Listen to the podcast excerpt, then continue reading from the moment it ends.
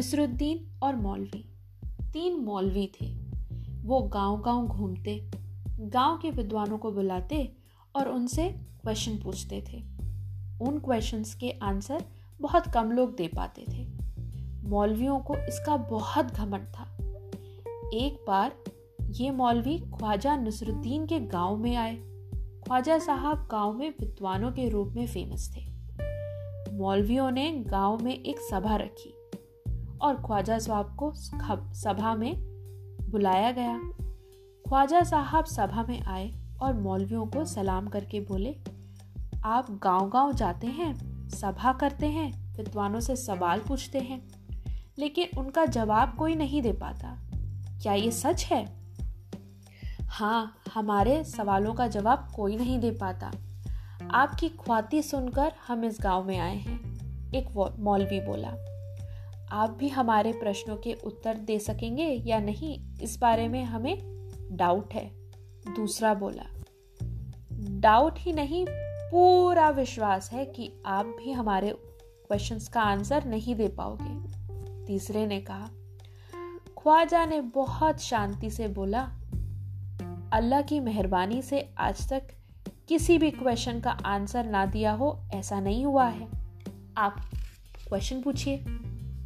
एक मौलवी ने पूछा, पृथ्वी का केंद्र बिंदु कहाँ है? ख्वाजा अपने गधे को लेकर सभा में गए थे। उसके हाथ में एक लाठी थी। लाठी से उन्होंने अपने कंधे के पीछे पैर की ओर इशारा करते हुए कहा, देखिए मौलवी साहब, इस कंधे के पीछे पैर के तले पृथ्वी का केंद्र बिंदु है। आप निश्चित करना चाहें तो माप लीजिए।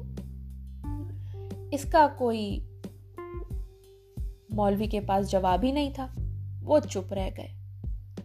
अब दूसरे मौलवी ने सवाल पूछा, ख्वाजा, आकाश में कितने स्टार्स हैं?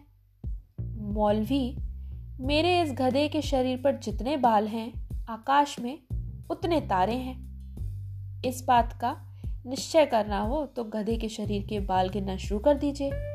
आकाश के तारों की अपेक्षा मेरे गधे के शरीर पर यदि एक भी बाल कम ज़्यादा निकला तो मेरा नाम मुल्ला नसरुद्दीन नहीं। ख्वाजा की इस बात का भी मौलवी के पास कोई जवाब नहीं था। अब तीसरे मौलवी ने क्वेश्चन किया। मेरी दाढ़ी में कितने बाल हैं? बताइए। ख्वाजा ने फ़ौरन जवाब दिया। मौलवी, मेरे गधे की पूछ में जितने बाल हैं, उतने ही बाल आपकी दाढ़ी में हैं। मौलवी ने कहा, साबित करके दिखाओ। जी हाँ हम एक बाल आपकी दाढ़ी के ओर से और एक बाल गधे की पूंछ से खींचते चलते हैं और गिनते चलते हैं। दोनों बराबर ना निकले तो मैं ये गाँव छोड़ दूँगा। यह कहकर ख्वाजा ने मौलवी की दाढ़ी की ओर हाथ बढ़ाया। मौलवी फ़ौरन दूर हट गए। बोला, नहीं नहीं, जाने दीजिए। गिनती करने की ज़रूरत नहीं है। इस तरह ख्वाजा नसरुद्दीन ने तीनों मौलवी को हरा दिया। गाँव के लोगों ने ख्वाजा का बहुत सम्मान किया।